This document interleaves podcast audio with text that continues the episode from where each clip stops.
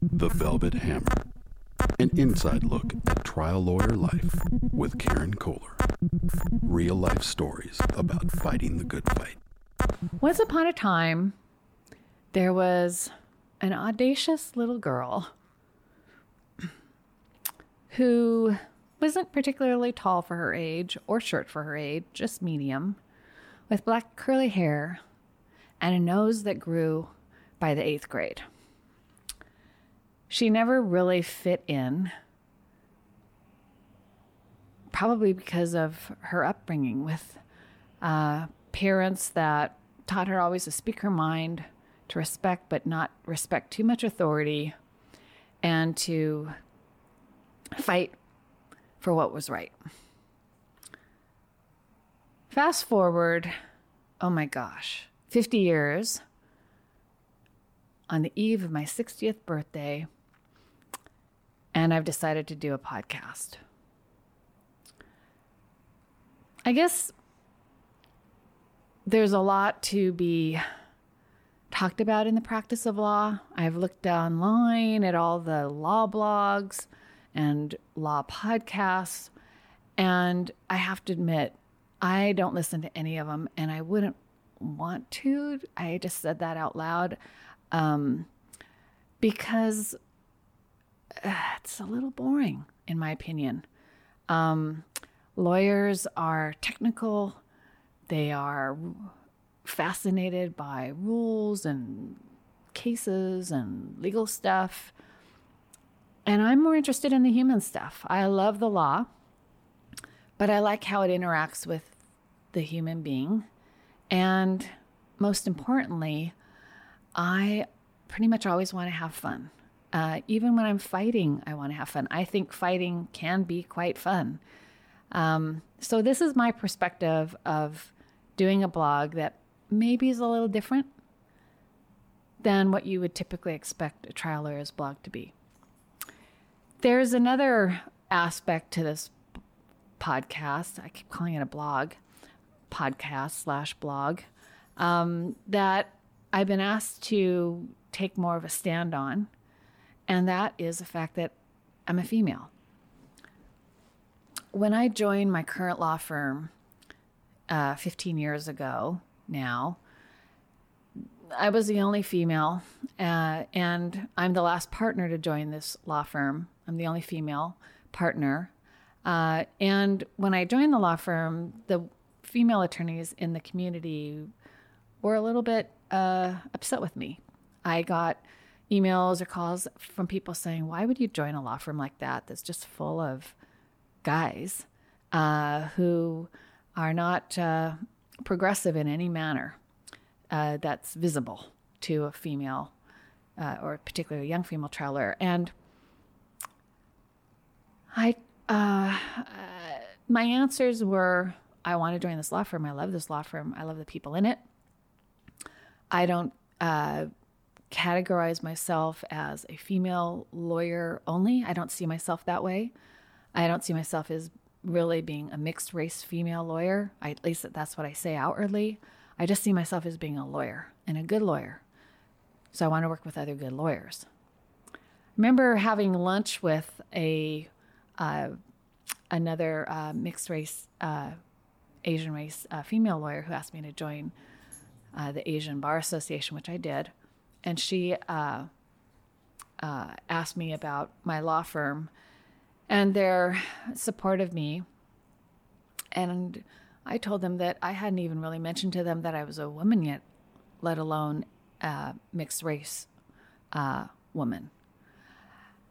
And that's kind of been my, I guess, my, the way that I've gone into this field, this very male, pound your chest dominated field of trial lawyers, uh, is in my own way trying to minimize the differences and look at the non differences. and most importantly, fight for and make my own voice in a sea of voices that bear no resemblance to mine. When I was younger, I can remember going to a seminar where there was a, a speaker, an out of state speaker, who literally didn't even need a microphone. He his voice was so magnificent. Uh, it filled the room, and then when he broke into a whisper, you just strained to hear it. He had a theatrical voice. And at that moment, I thought, I will never have a voice like that. I will never be six foot three, 250 pounds. I will never fill up a room like that. Uh, my gosh, what am I going to do? Uh, there was a fantastic lawyer, still is, named Gerry Spence. I heard him speak. His voice was absolutely mesmerizing. The charisma coming out of his ears, eyes, and nose and mouth were enthralling. And all I could see was him standing in front of a jury in his buckskin fringe jacket and cowboy boots, um, talking about, you know, killing the bear next door and, uh, you know, good old boy Daniel Boone type righteousness. And I thought, oh my gosh, I can never be a great trial lawyer in that way. I can never do what that lawyer does. There have been many such role model lawyers that I have watched with fascination, thinking, gosh, I'm never going to be like that. Uh, how could I ever be like that? I want to be a great trial lawyer. How, what's my path? How am I going to do that? And then the year that, I guess it was the year after I was president of the Trial Lawyers Association here in Washington State, I was at lunch with uh, a couple people, one of whom was Gary Locke, who was a former uh, governor of the state of Washington. And I was looking, I guess I was president, I was looking for a keynote speaker for our Law Day function uh, and wanted a female minority. Um, had asked him if he knew of a great female speaker that would fit that category, and he told the table that throughout history, the best speakers, the only great speakers, had all been male. And I just remember being so stunned by that. Uh, and I'm not the kind of person that's going to just confront you on the spot and tell you what a sexist comment that is. Or, and I really didn't do it because honestly, I didn't have the names of great female speakers at the tip of my tongue who I could refute that with. He started naming them Martin Luther King Jr., honestly, Barack Obama, just a lot of uh, oratorial type of speakers, preacher type of speakers. And I thought to myself, I could never pull that off either. So, my process of finding my voice, my process of finding my style, is very different than what is the prototype of what you would think of as being a dominating male trial lawyer force. It's absolutely different. I'm emotional. I tell stories and act them out. I flutter around the courtroom, dance around the courtroom, pull off feats around the courtroom that I'm told by my other com- compatriots, I guess I'd say, they could never, quote, get away with. And I say, I don't feel like I'm getting away with it.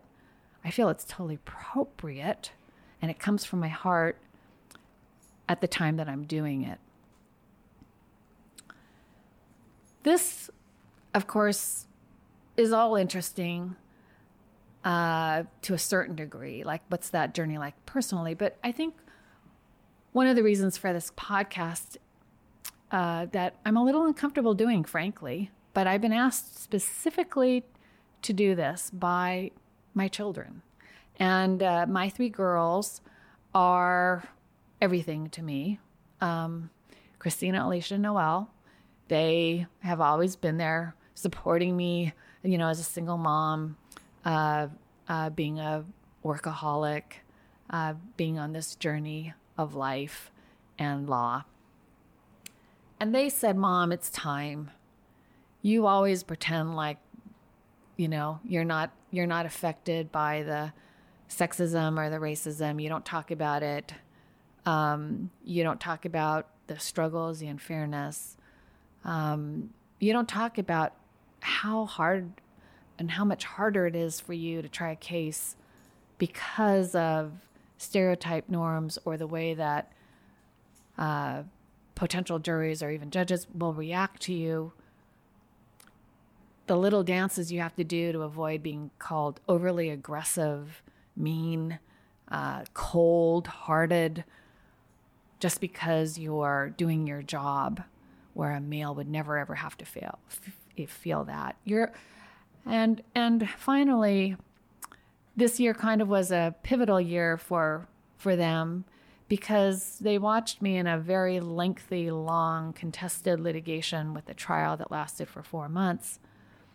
And I shared with them some of the backlash from my own plaintiff bar over a crushing, honestly record setting verdict where there were quote unquote friends of mine who told other people behind my back that getting a hundred plus million dollar verdict was no big deal and that anyone could have done it in a case like this.